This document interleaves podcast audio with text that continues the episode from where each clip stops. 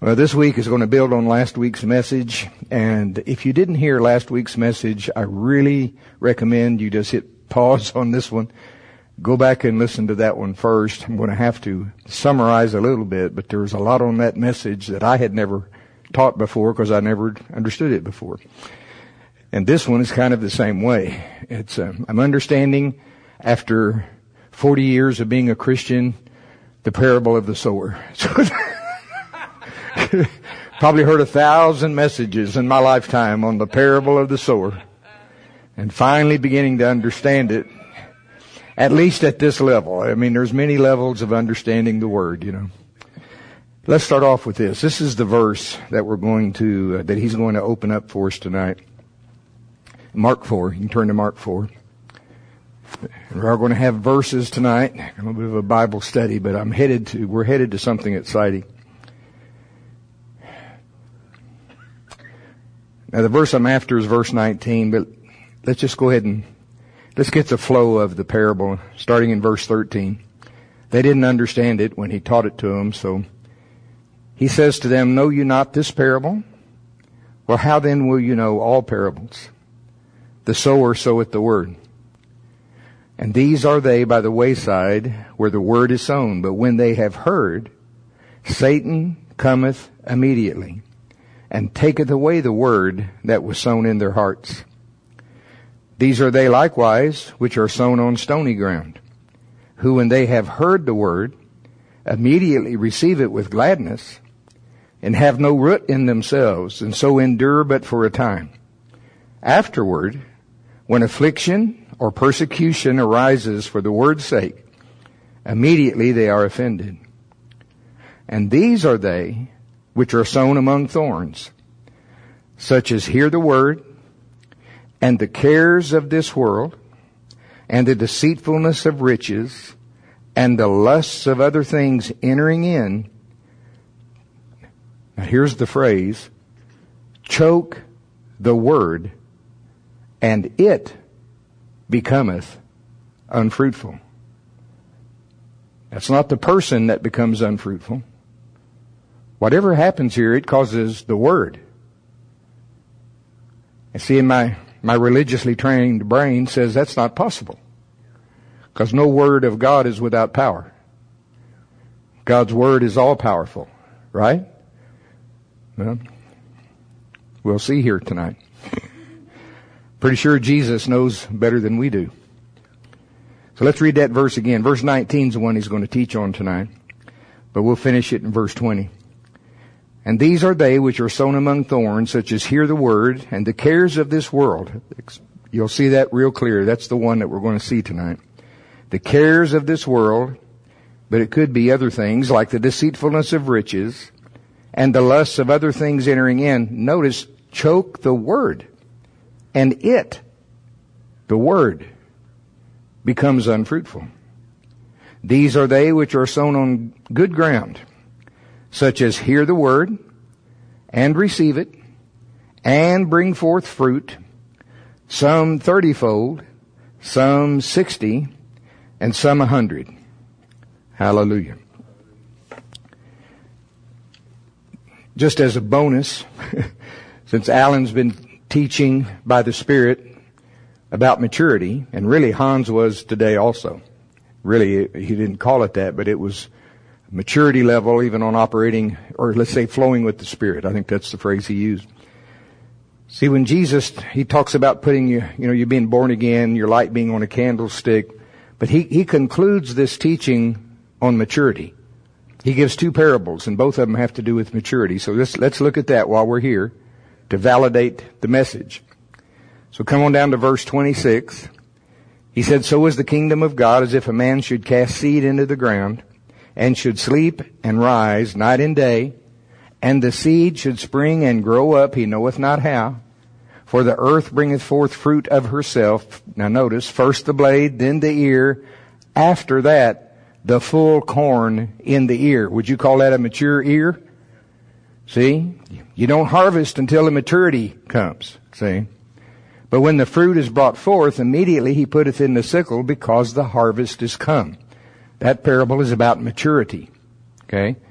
And then the next one, verse 30, uh, yes, verse 30, he said, Whereunto shall we liken the kingdom of God, and, and with what comparison shall we compare it? Well, it's like a grain of a mustard seed. And we all know that somebody gave me an actual uh, mustard seed from the land of Israel one time. It just looks like a pepper grain. It's so small. It was in a little clear teardrop looking thing.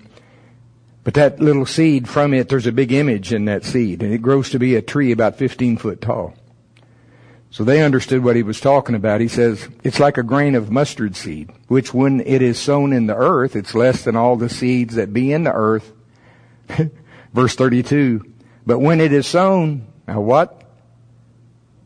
What did Alan say today? Grow up. Grow up. it groweth up. Maturity. Christ in us has to come to a place of maturity.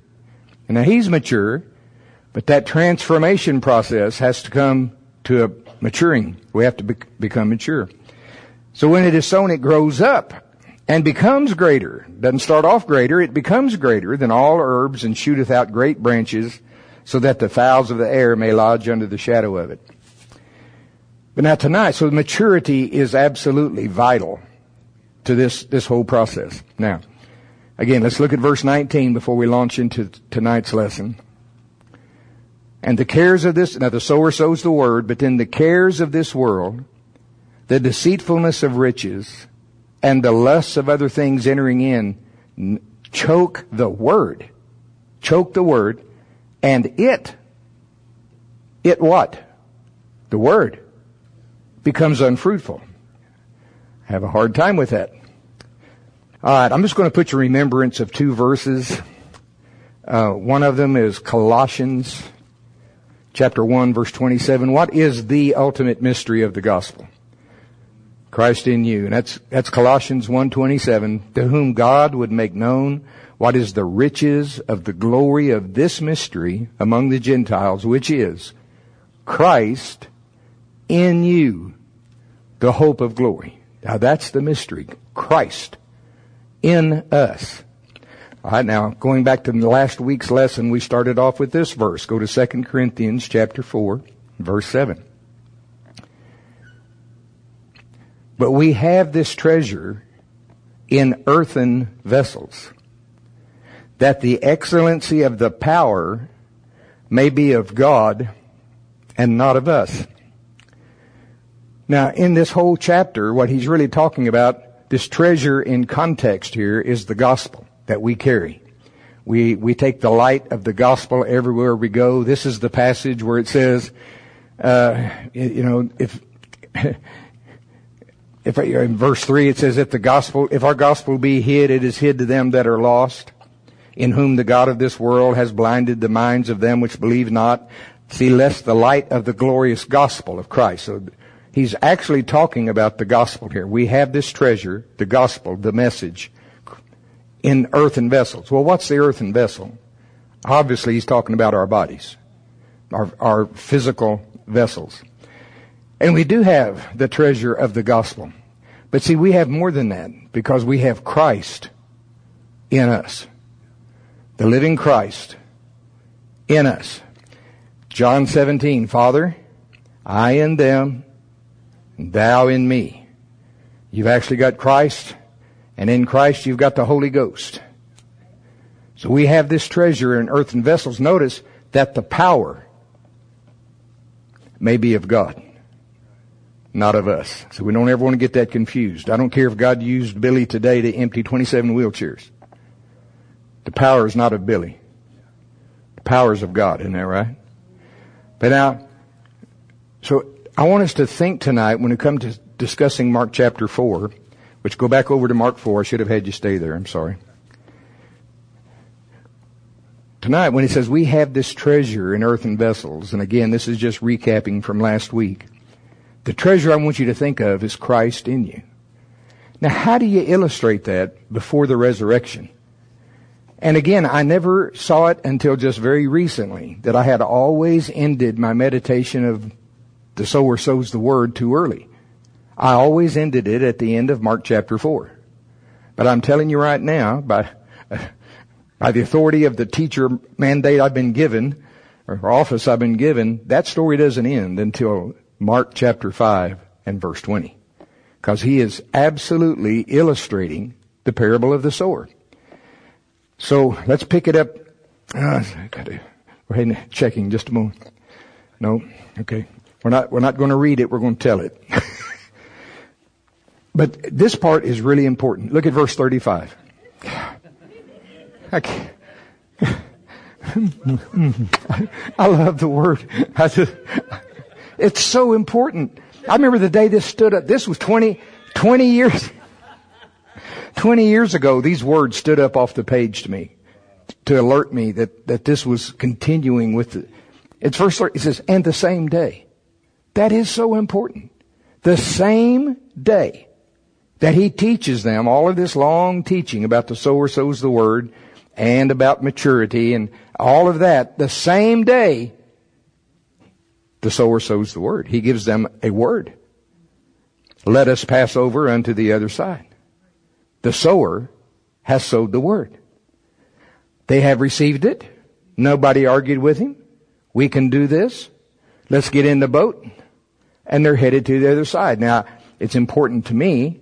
He doesn't tell them why they're crossing over to the other side. They don't need to know why. Very often, he tells, Sue and I could both testify time and time and time again. He tells us to do something.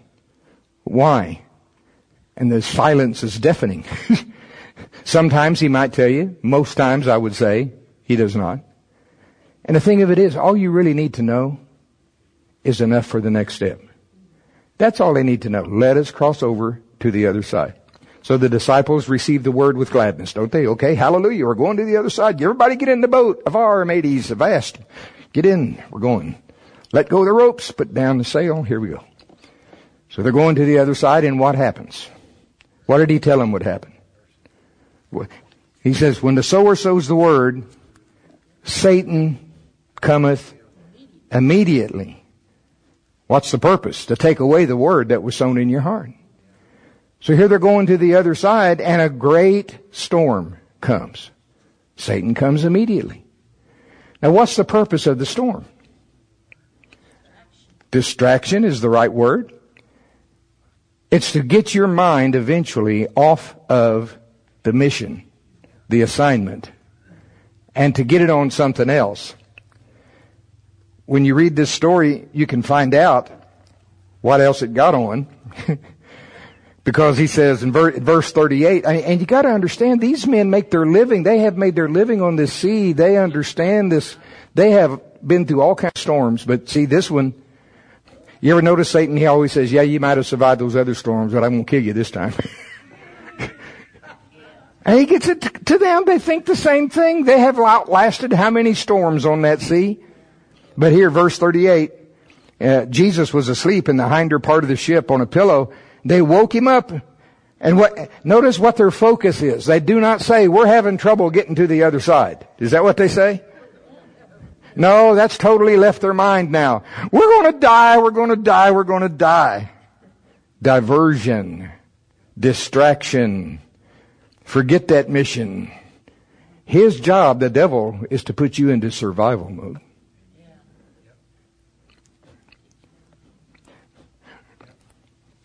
I want to say it again. Most people know I just recently went through uh, open heart surgery. Trust me, that is a distraction. okay? a big time distraction. But two things I, I, that was real clear to me through the whole thing. The devil did not do that to me. I did that to me through 75 years of foolish eating. Okay? It's just what it is. Let's tell it, tell it like it is. But I will tell you this. My mind, I had to fight to keep my mind on revival. And I did though. I had to, I have to bring it back. I don't know how many times. And I'd sit there and I'd say, I want to pray this next hour. I, can, I may not can, can walk. I may not can drive. I may not can I don't even have a Bible in the room here with me. I guess I did on my phone. But I can pray in tongues. And I couldn't do much, but I'd sit there in that chair that Angie, Angie knows the chair, and Sue does. They saw the, I'd just sit there and real softly, and I'd remember Pastor Dave, thank God. It's not the volume. It's not, I could hear his voice. It's, it's not the volume. It's the syllables. It's the, it's the words that the Holy Spirit is giving you. But it's easy to get distracted. See?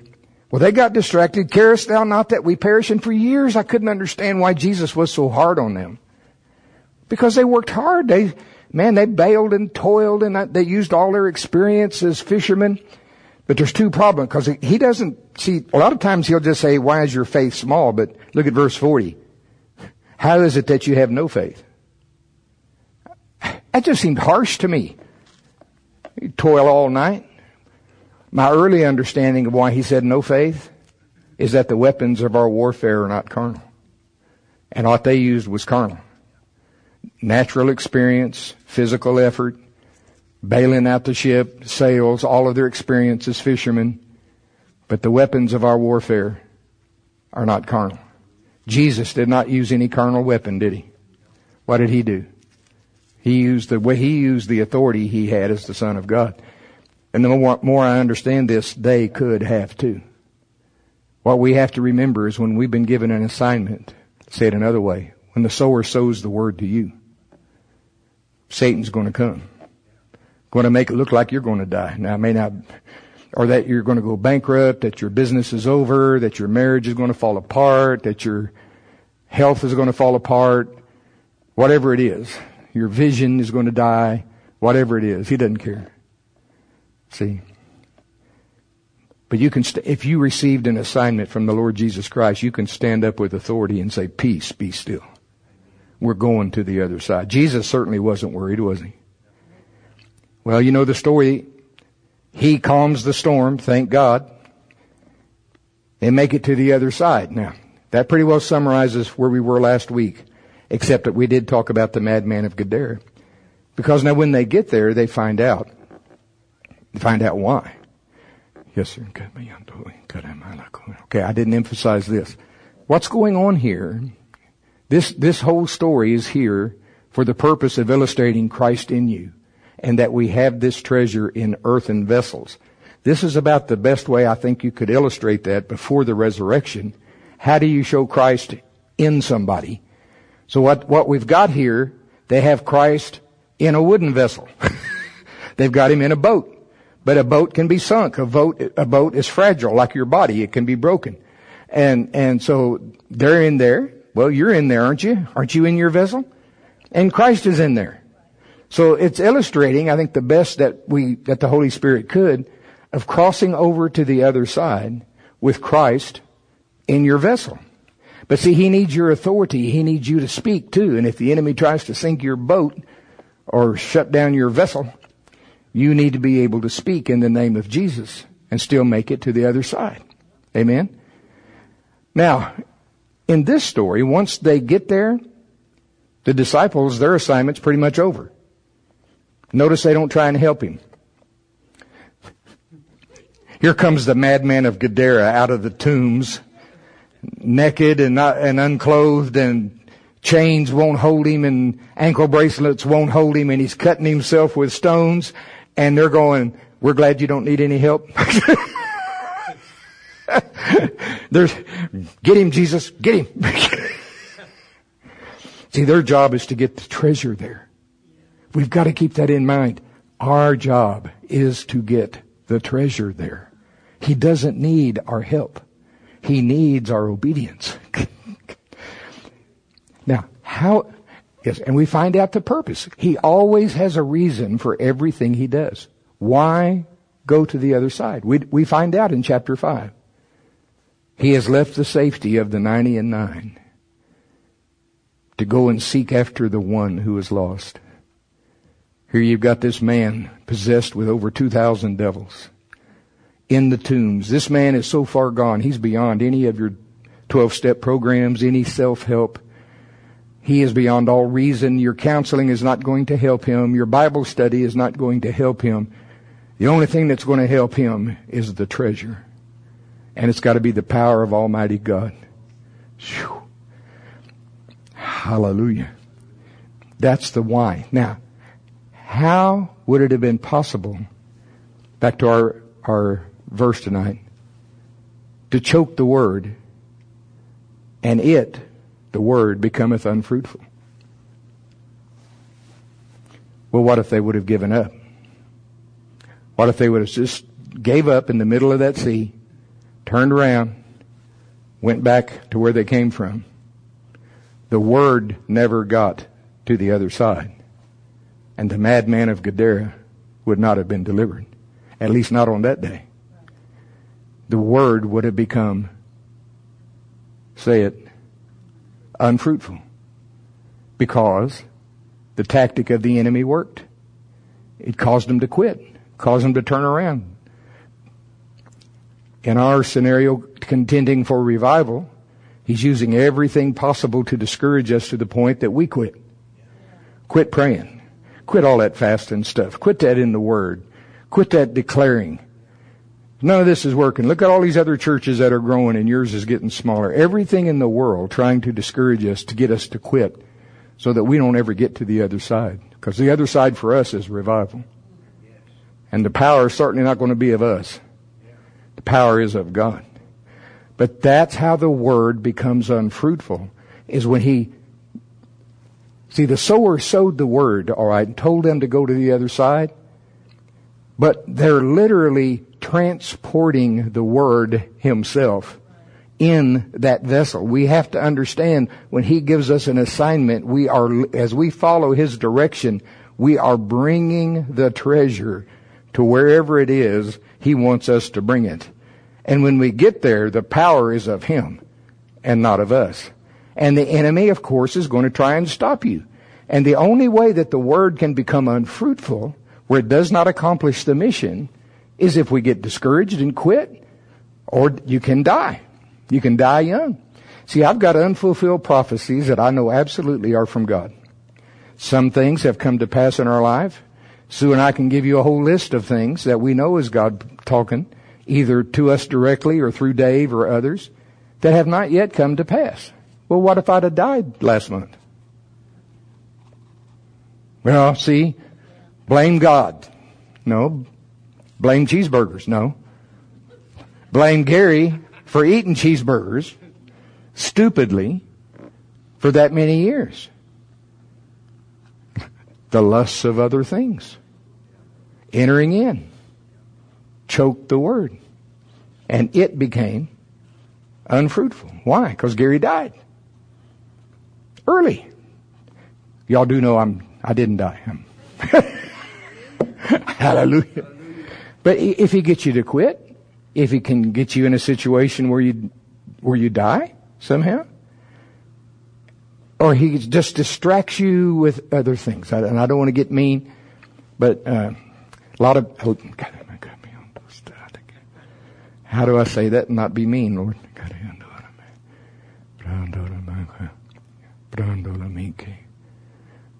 Well, it's just like Jesus when uh, when that time when he, when he told them, unless you eat my flesh and drink my blood, you have no life in you. Many, many of his disciples, it said, not just people, but many of his disciples, they couldn't handle that. That was just too far. And so they decided to leave. That's what's happened here a lot. Uh, it's just too much. All this mortification and prayer and everything. I want to go somewhere where it's a little, little better. Well, God loves them. They're still saved. They're on their way to heaven, okay? And, and I believe a lot of them will come back once we start bringing the grapes in. You know what I mean by that? Where the fruit is manifested. But our job is not to focus on them. Our job is to keep focusing on us, getting to the other side, pressing into revival. And, okay.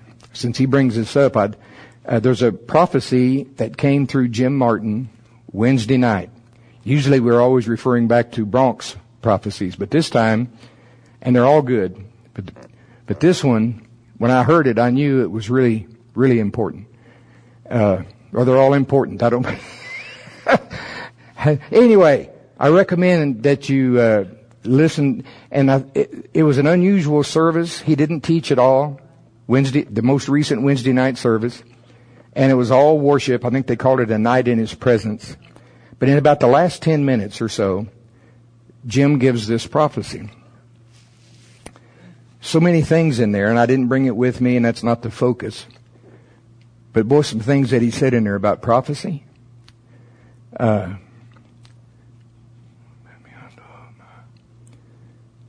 about, and really it's about not letting the word become unfruitful. You need to go back and get those. When you combine that one up with one that came through Bronk, one of the ways that he said it through Bronk was like this. He said, I don't care if I said that to you 20 years ago and it hasn't come to pass yet. That word is just as alive as if I spoke it to you today. Dude. and he says, go back and pick them up. He said a similar thing to Sue a couple of, a few years ago. He says, Re, rewind so that I can fast forward. What he was talking about, go back to all of those early things that I spoke to you about, all those things I said to you. Get them back in your memory. Go over them again. Get them fresh in you. And he's going to fast forward and bring them to come to pass. Hallelujah. Praise God. How does the word itself become unfruitful? When the enemy pounds on you and pounds on you, sends storm after storm after storm until you one, for one reason or another, you quit. You give up. Or you get sidetracked. Or like it says, the lusts of other things. Or the deceitfulness of riches. I actually had a man one time say to me, he was leaving the prayer center. He says, cause I'm not going to be poor all my life. I'm telling you right now, I'm going to have things. And he was leaving here because he was going to focus on that. And, uh, well, God loves him too.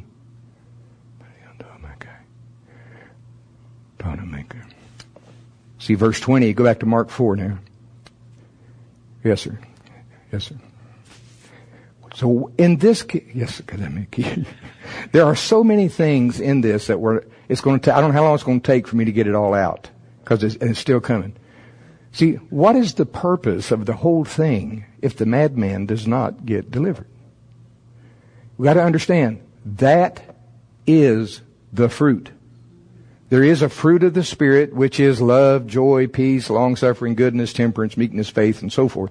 There is a fruit that we're to grow and manifest on the inside of us. But when the sower sows the word, there is a reason. There is fruit that he's after. And in this case, that madman of Gadara, him being set free, that is the fruit. That's why he says back here in verse 20, these are they which are sown on good ground. Now what is good ground? Good ground is different from all the other ground up through here. So this is ground that's not going to be moved by the cares of this world. This is ground that's not going to be moved by the deceitfulness of riches. This is ground that uh, that's not going to quit because of persecution or affliction, so forth. But even on good ground, hear the word, receive it, and bring forth fruit, some thirty-fold, some sixty, and some a hundred. Well, we all want to be a hundred. I just, it's just amazing the timing of the Lord. I'm listening again to Pastor Dave this week on uh, the worship series, private worship series number four. And he talks about the last 40%. I just heard it this week again. He said that last 40% is a bear. That's the word he used. He said it's a bear. And, he, and the thing he mentions in there that I, I, surprised me, he said that has more to do with greed than you would suppose. He says really, mammon is an admirable foe. And you can think you're free from it. And you get down to the last 40%, if nothing else works, very often the test that you'll come up against one way or another is going to be mammon. And you'll find out what your treasure is. Is it the madman of Gadara? Or is it a vacation home in Florida or something? You know. Hallelujah. Praise God. So even on good ground, there's, there can be 30 fold. There can be 60 fold. There can be a hundred fold. Again, we're not going to have these lessons are not long, but I think they're instructive. I'm getting some out, something out of them whether you are or not. but I understand now how the word itself can become unfruitful. And that's if we quit. Whatever it was he set us for us to do, we quit. Yes, sir. Now I'm not going to mention a name. Tim, Tim knows who, who he won't know who maybe, he, he knows who I'm talking about if we talked. There was a man here quite a few years ago now, good, really good man, definitely called to be a gospel entrepreneur. And did his best, was, had a good business going, uh, never really strayed from the vision, but he got attacked in his body and wound up leaving the planet early. Well, there were so many prophecies.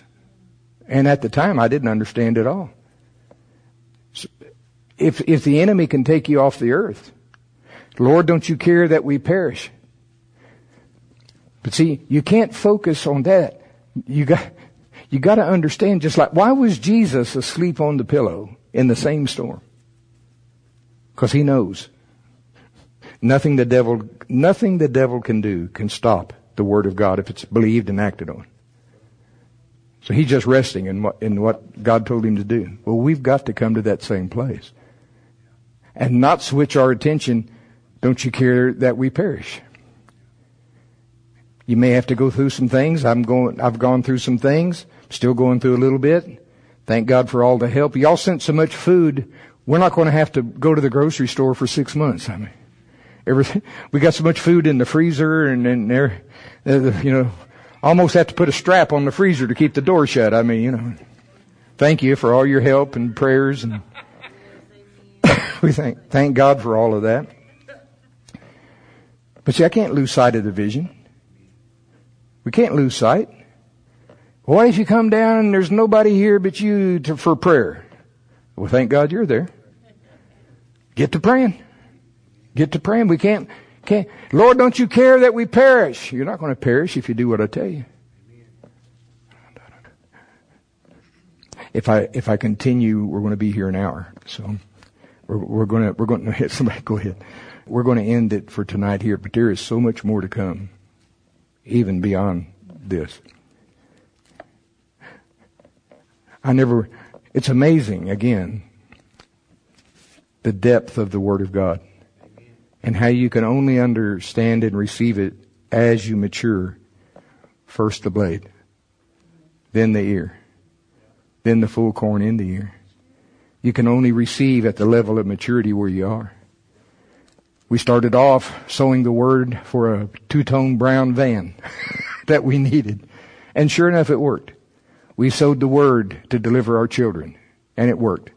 We sowed the word so many times for our own health and other things. But see now it's changing to where he sows the word. He sows the word into us. And our job is to obey. To use these earthen vessels to deliver the treasure wherever it needs to go, to whoever it needs to go to, so that the power to deliver the fruit is of God and not of us. We'll stop right there. That's a good place to stop. Hallelujah. That's good stuff.